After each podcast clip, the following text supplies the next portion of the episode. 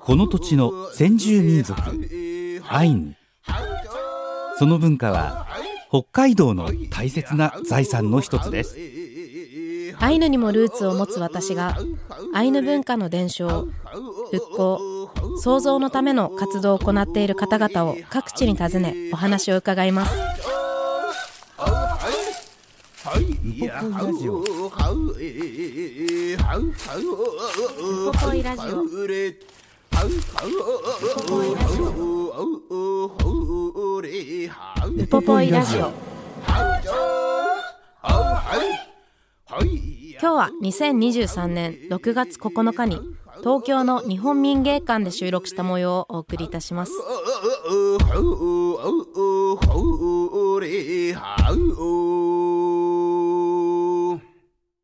イランカラプテ高山秀樹です。イランカラプテ関根麻也です。このところずっと本州の方に行って取材をしてきたそうなんです。そのインタビューというのをお送りしていて、まあ、最初は大阪だったり静岡だったりなんですけどもいよいよ今週からはこれは東京ということになるんですね。東京エリアですね、はい今週お話を伺ったのは公益財団法人日本民芸館常務理事である杉山隆さんにお話を伺ってきてます。はい、もうこの方とは面識があったんですか？私は初めましてなんですけど、うんうん。家族だったりとか、うん。身近な人がいつもこうお世話になったり一緒にこう何かに参加したりとか、うん。こうつながりのある方だったので、うん。改めてお話を伺うっていう形でで私自身こう家業が民芸店というか、カイザー民芸っていうところで、はい。こうおじもですしおばあちゃんもやってたりみんなやってたんですけど、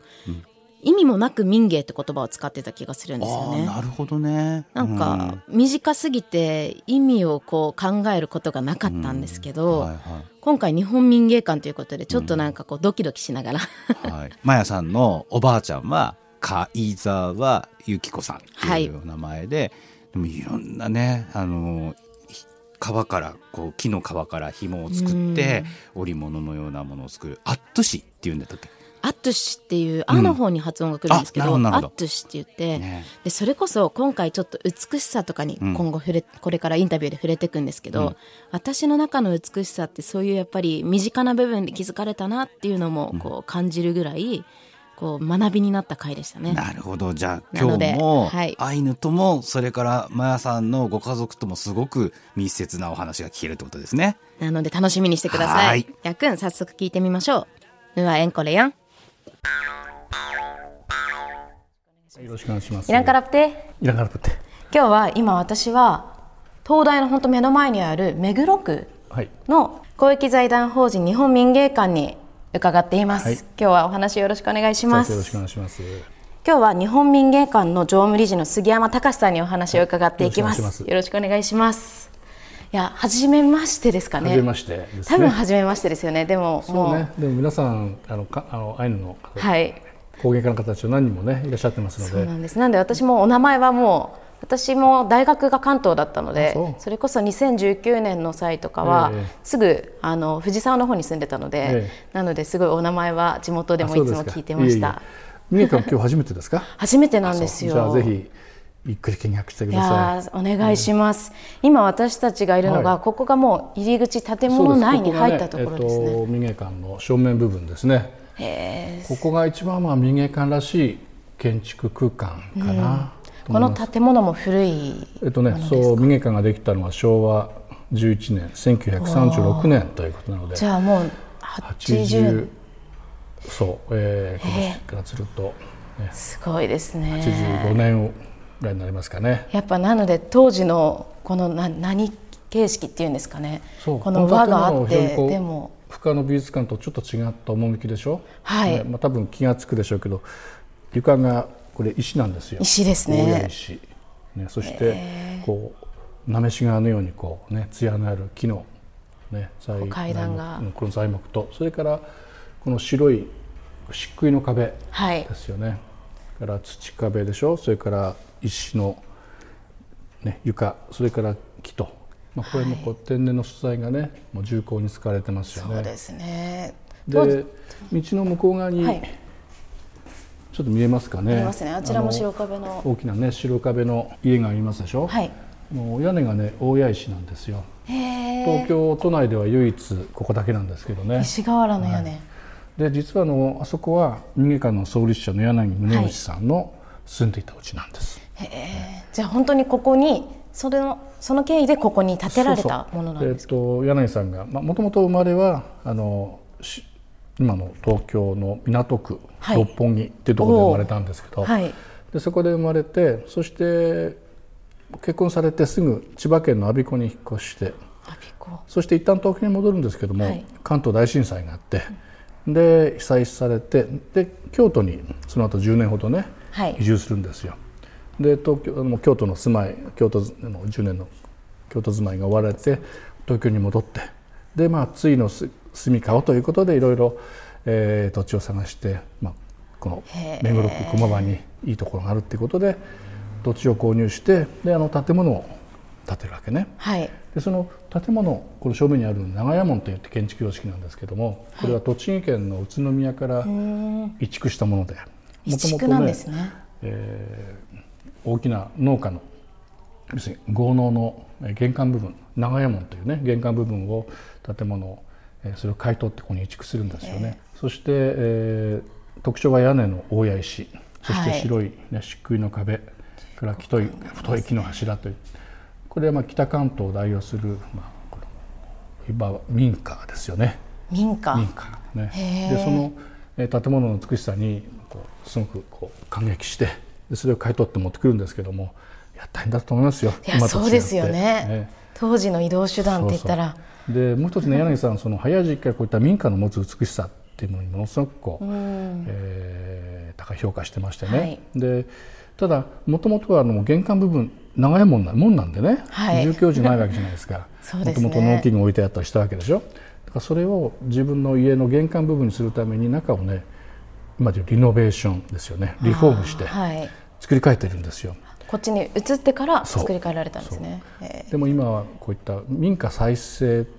古民家再生の活動って今ねこう広がってるけども今からもう90年ほど前にですよね、ね、はい、民家のの美しさを評価してそれをリノベーションしてリフォームして、はい、それを取り壊すんじゃなくて、うんうんうん、古いものを生かして再利用再それをこう新しく蘇らせ,、はい、らせる。当時そういう活動をねしていたっていうところも非常にこう先見の目があったなって思うんですけどね。そねでその建物のこのデザインを参考にして作ったのが日本民芸館。あじゃあこちらの方が建てられたのはそう民芸館ができる前の年に前の年。その移築が完成してリフォームが完成して、はい、でそこをまあ住まいにされたわけよね。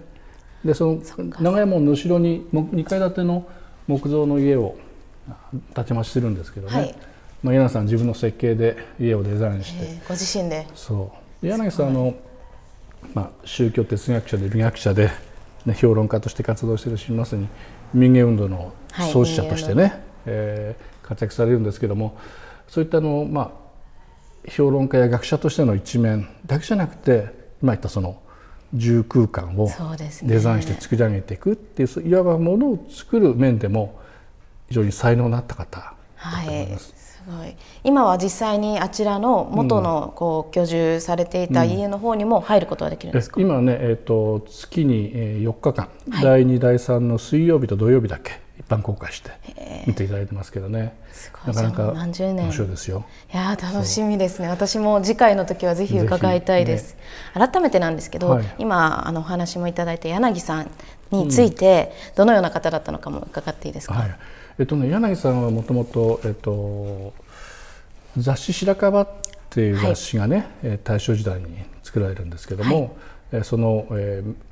まあ、メンバーの一人として活躍がされました。でもともと宗教哲学者としてね、うん、えー、若くしてデビューするんですよ。でまあえー、宗教哲学っていうとなんか難しく感じるでしょうけど、はい、こう 命の問題とか、魂の問題とかっていうことも含めてその、えー、人間の、まあ、中にあるこう真理とは何か、ね、うん、人はいかに生きるべきなのか、はい、そういったの真理というものをこう探求しようとしたんでしょうね。でそれを宗教的な観点から、えー、人間の持っている本性というものをこう探り出そうと。中で。柳さんはもともとでもそういった面宗教的なものに関心を持つ一面と、はい、美しいものに対する非常にこう鋭い感性をお持ちで。で、えー、美と宗教という問題をね、まあ、若い頃から非常にそういったものにこう関心があったんですよね。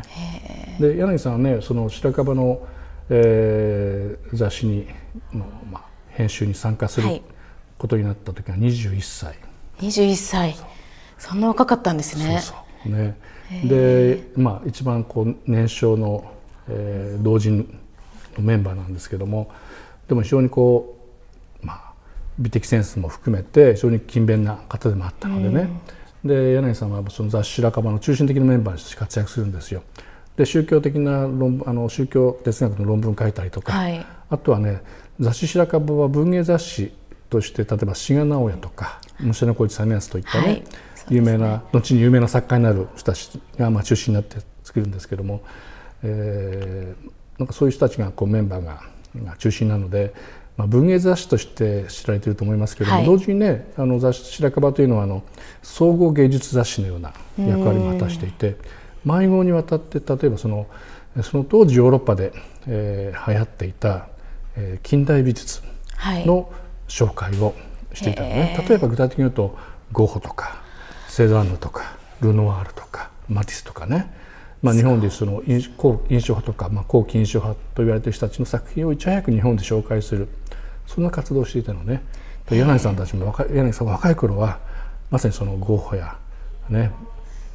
ゴーギャンや、はい、セザンヌやそういう人たちに憧れていたわけ。いろいろ影響もじゃあ受けてるんですね。で彫刻家のロダンとかね、はい、まあ、そういう人たちの作品をこうすごくこう、まあ、興奮してそういったものをこう見たり評価したりしていったのは柳さん若い頃はね。若い頃からじゃもう本当に多岐にわたるというかいろんなところに。の関心がね。でまあ人の人生って面白いもので。物との出会いと人の出会いっていうのはね柳さんの人生いろいろ彩ってるんですけども、例えばその雑誌「白樺」が創刊された1910年という年は、まあ、その近代彫刻の祖と言われているオーギュスト・ロダンのちょうど70歳の年なのね。で70歳を、えー、記念するためにその、えー、ロダンの特集号を白樺で組むんだけども、はい、1910年。そう。で、はい、その時に、まあ、驚くべきことなんだけどその柳さんは21歳でしょ？で志賀さんや武者さんもまだ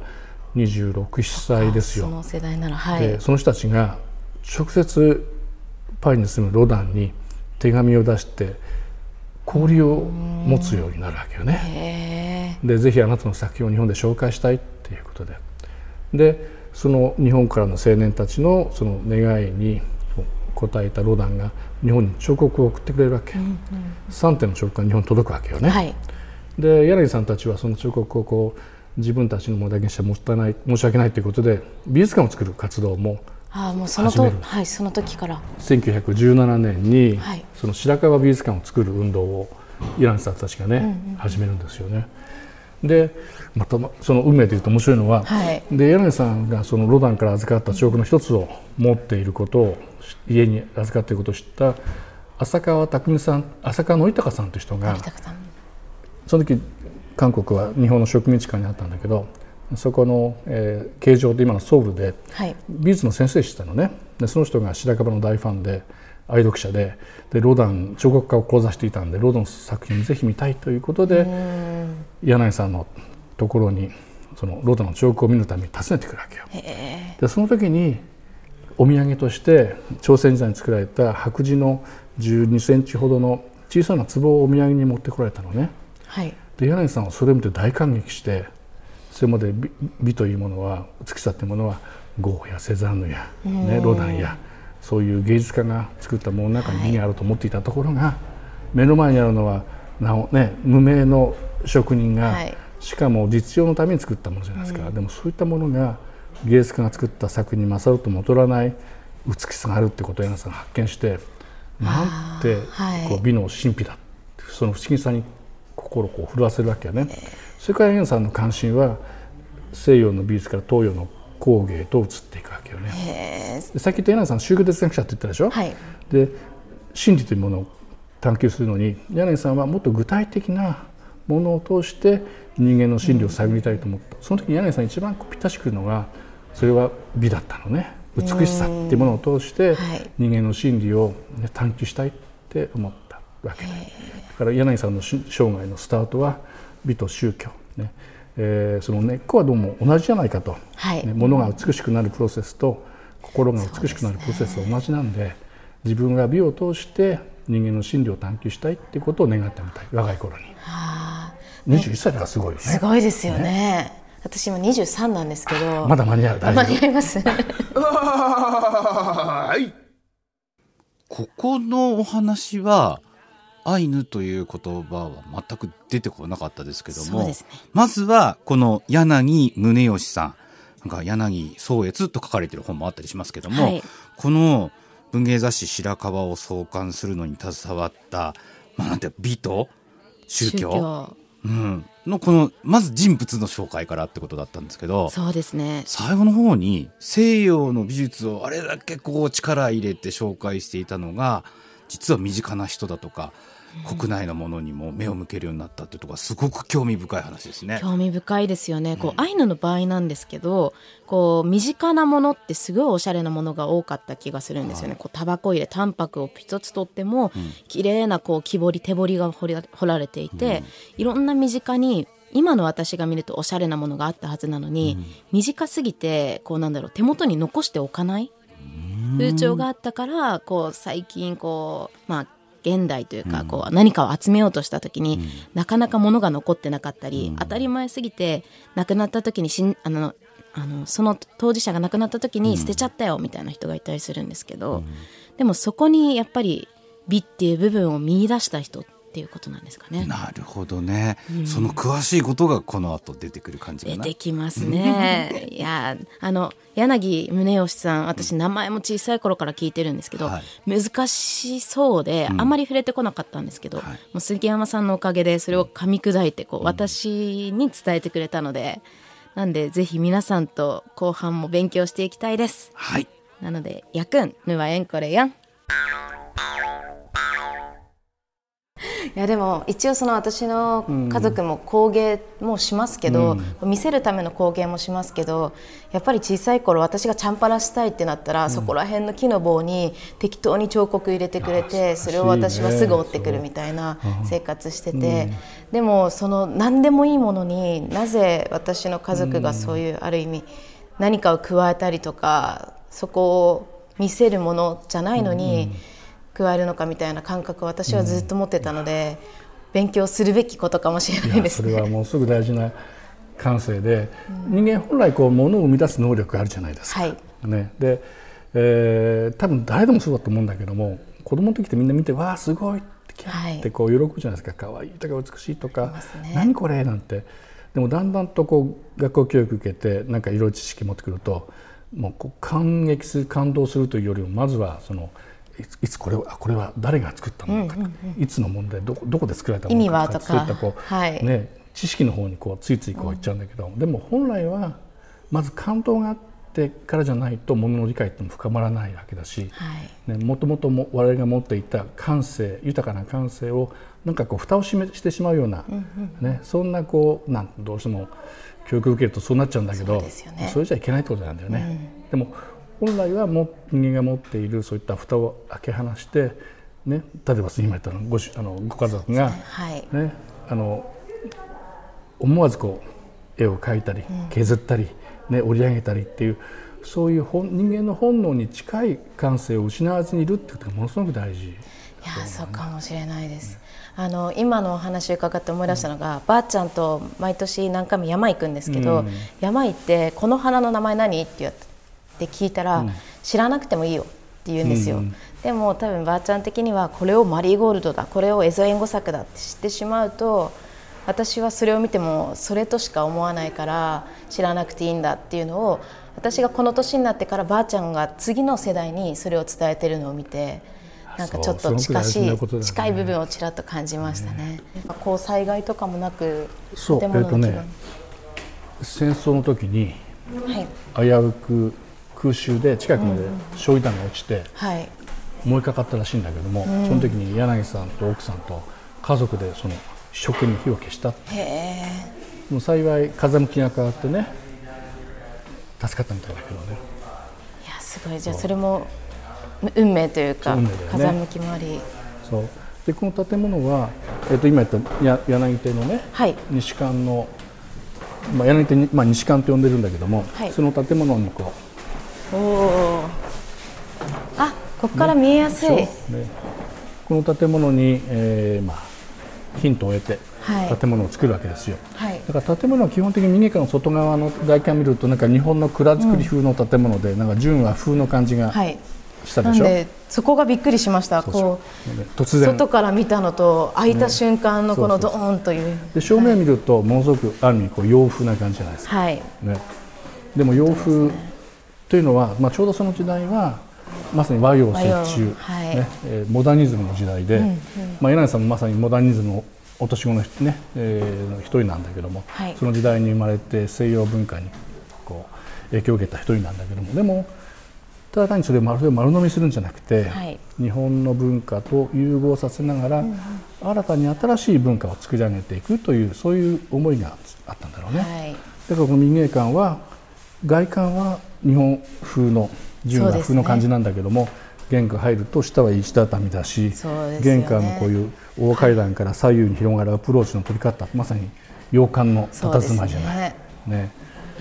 これは柳さんなりのそのモダニズムの、ね、意識がこういったところにできているから、まあ、洋楽の民芸館の建物自体が近代という時代が作り上げたものだって言えるかもしれないね、はい、本当に文化のこう成り立ちですね。文化をでもう一つの面白いこれ建物の対比でいうと、はい、ちょうど民芸館ができた頃上野の東京国立博物館が関東大震災の被害を受けてちょうど改修工事をしている時だったんですよ。はい、今行くと、えー、上野の東京国立博物館の本館の建物今ももあるけど、はい、ちょうど同じような時期にできてるのね。そうなんですね。であそこもほら玄関入ると正面に大理石の大きな階段があって、はいね、左右に広がってるでしょ？同じなんだよ。でも全然雰囲気が違うでしょ？違います、ね、で向こうは鉄筋コンクリートでその建物に屋根瓦が乗っかってて定款様式っていうんだけどねそういう建築のことを、はい、なんか向こうは国の威信をかけて作ってるわけで、はい、まあ、民芸館とそこがやっぱりこう官と民の違いってあるのかな、うん。うんうん、ここはじゃあ完全にその個人というか民間の美術館でその日本の文化をいや大事にしながら、ね、うん、そういってえーまあ、日本だけじゃなくて、はい、ね、日本だけじゃなくて民衆の暮らしの中に息づくそういった手仕事の文化を、はい、それをどうやって美しく見せて紹介していくのかそのための装置として建物を作ってるわけよね。うんうん、民芸館の中に見るとこれからいろいろ見てもらいますけども、はい、日本のものもあるし、ね、それから中国のものもあるし朝鮮半島のものもあるし、ここにはアイヌのものもあるし、ね、それぞれの国のまたそのさまざまな地域の民族の暮らしの中で生まれてきたものがみんな仲良く共存しているというのが民芸館の特徴かもしれない、ね、すごいですね、やっぱりその文化とかカテゴライズ抜きにした感覚としての美みたいなものを知ってもらうことって、ね、大事ですよね。本当ですよね、うん、でどこの人たちもどこの地域の人たちも、はい、自分たちの暮らしをより豊かにしたいし楽しくしたいしね、と思う気持ちは同じだよね。そうですよね。ねそうやって文化も出来上がりますよね。でその時特にその日常を使うものっていうのは、はい、その地域ならではの昔からこう伝わってきている習慣とか風習とかそういうものがこうバックにあってでそういったものが独自の美意識とか、はい、造形感覚とかっていうものにこうつながっていくわけでね、うん、やっぱ精神の表れ心の表れが現れが手にこう出てその手がものを作るだけだから。だから物は心の表れだよねそういった意味ではね。そうですよね。だからここにある、まあ、天才ってますこれ、はい、アイヌの人々がえー、あ本当だ。作ったり、まあ、使ったものなんだけどもまさにこれはねアイヌの人たちの、まあ、心の表れがここにあるわけでね、はい、これはいつ頃収蔵されたものえっとね民芸館にあるアイヌコレクションはえーと、民芸館ができた昭和1936年、はい。ねえーと、それ以降のもの、ね、以降のもの、はい、基本的に収集されたのはね。もともと来る時からこの漆器というかあの、うん、なんですか漆みたいなのは塗られてたものなんですか、うん、えっとね漆が塗られていないものももちろんあります、はい、で今回の展覧会は、えっと、漆をテーマにした展覧会なのでだからアイヌ工芸の中でも特に漆を施されているものを中心に。でアイヌの、えー、例えばイクパスイはねコランたちが、はい、この文様がね彫られて。彫られていますね、ね、独特な文様で、ね、このお盆もね素晴らしいよね。なぜアイヌのものもこう収集されたと思いますえっとね、えー、先ほど言ったその美の本質というか美の本当の本来の姿、はい、柳さんはそれは、えー、その心の表れだと、はい、で、えー、本当の美しさというものは作るものではなくて生まれ出るものなんだっていうわけですよ。まあ、いわばそういった意味では、えー、美と宗教といったものがこう合致したもの？それがまあ柳さんにとってみると最高の美しさだと思うんですよね。そんな中で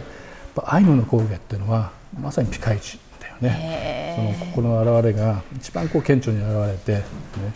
えー、信仰、まあ、宗教というよりも祈りの心。祈りの心とそれがものに託されて人の心を打つというね美はそこからあの単にその手先からものが生まれるんじゃなくて心の中から、はい、喜びとか願いとか思いとかいろんなものが手に移りそれがこう自然にものにこう反映されてくる、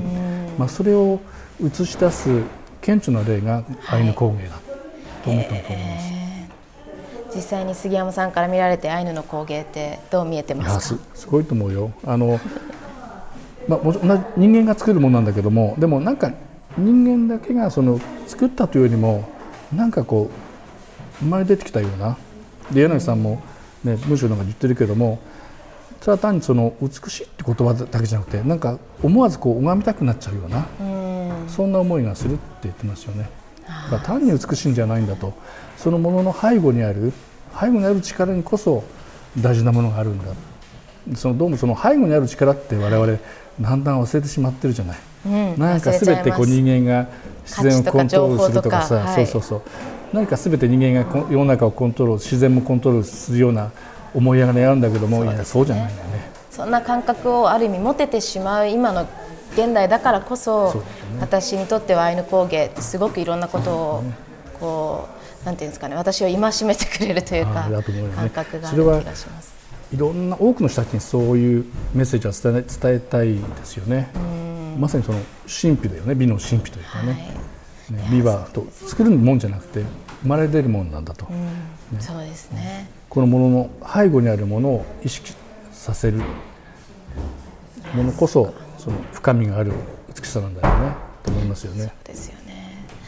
私の家族はあの鶏が先か卵が先かみたいな議論で、うん、いい男だからものづくりがうまいのか、も、う、の、ん、を作り出すのがうまいのかものを作り出すのがうまいから、いい男なのかっていう議論を酔っ払ったらするんですよ、うん。うん、人によって違うんですけど、いいやつだからいいものを作れるですね、いいやつっていうのはいい人ぐらいじゃなくてこう尊敬される人、慕われる人。心の美しい人。だだからこそ作れるって言って。っていう議論に落ち着くことが多いんですけどいやそれはない。できればむしろそれがいいやつになるんだっていう人もいますね。難しい。ね。あのでちょっと話が飛んじゃうけども、はい、浜田庄司さんっていうね、はい、陶芸家がいて、まあ、民芸館の2代目の館長されて、で柳井さんと一緒に民芸っていうね言葉を作った人なんですよ。はい、でその浜田庄司さんが弟子の人にあの作家にはいろんなねあのスタイルがあって、はい、えー、例えば人が良くて物がいい、うん、ね、で人がいいけど物は良くない、ね。はい、で物はいいんだけど人が良くない、はい、君は何を目指すんだってすごいですね。で一番いいのはそれは誰が見ても人が良くて物がいい、はい、だけどももし個人作家としてね自分の名前を世に出そうと思ったら人が悪くても物がいい方がいいだろうけど、うん、でもそれは悲しいよなって。そうですね。本当に何のためにものを作り出すのか自分からひねり出すのかっていうところにつながってきちゃいますよね、うん、そうなると。面白いですね。ありがとうございました。はい、素敵ないやいらきれ。ほやええさうあえれほやはちょいやー、杉山隆さんのお話、すごい。聞き入っちゃって。本当ですよ。いや、考えちゃいますね。まやさんもあんまり質問ししないというか聞き入ってた感じですよね。はい。もう講義でしたね。ね講座を受けてるような形でした。美は作るものではなく生まれ出るもの、うん、いやいやいやいやもう。高山さんのこう幼少期とかこう生まれ育ったまあ愛知でこう美しいって感じたものって何ですか？やっぱり昔から伝わっている着物であるとか戦国時代からのものっていうのはやっぱりあの愛知っていうのは多いのでそねうん、それがでも商人のところに降りていってもちゃんとその美としてとかその伝えるものとして残ってたりすると感激しますよね。えこんな身近なところにも残ってるんだって言って。か、うん、じゃあやっぱりそのある意味私って派手好きなのが愛知の人たちみたいなイメージあるんですけどそういう金色の手すりとか、はい、はい そういうのってこうやっぱりこう、県民性というかその土地の人とつながってるもんなんですかね。いやみんながみんなそうじゃないとは思うんですけど、うんうん、やっぱ古くからそこに住んでいる人にとっては価値観としてこれはやっぱり大切にしよう。お値打ちのあるものとかね、はい、そういう考え方はすごくあると思います、もうなんか杉山さんのお話伺ってたらアイヌだけじゃなくていろんなところのそういうのに興味が出てきちゃって、ん。なんかもっともっと勉強しないとなと。これ展示物は実際どういうものが置かれていたの？それ次回なんですよ。あらそうなんだ、はい、なんかもう聞いてても杉山さんの話を伺うの。分からなかったんですよ今。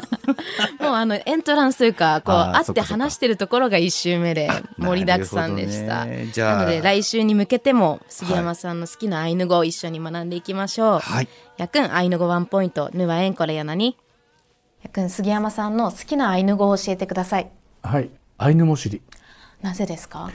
言葉の響きがすごく美しいじゃないですかまず。美しいです、ね、なんか北海道ってなんかちょっと冷たい感じがしてなんかアイヌモシリというとものすごく豊かなこう芳醇な神様の贈り物みたいなね。そんな感じがひしひしと伝わりますよね。そうですよね。ケラマン。イエラケレ。アイヌモシリて。ねいつもこう聞いてる感じがするけど。アイヌもし、うんと、リが小さい音でもしぐらいなんですけど。発音もそうなるのね。はい。でもやっぱりこう北海道というかこうアイヌの人たちがもともと住んでたこう場所を意味する時もあれば、うん、こうまあ人間の世界人間の国みたいな感覚のアイヌもしりとかもあるので、なんで私も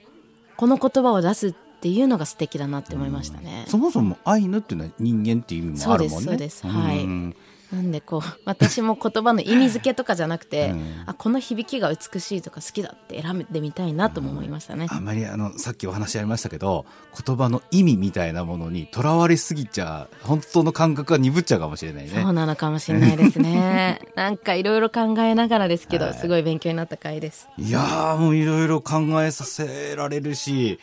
なんか大学の授業を聞いてるみたいにずっと聞き入っちゃって。貴重な時間でしたよ。なんかちゃんと考えなきゃダメだなとか。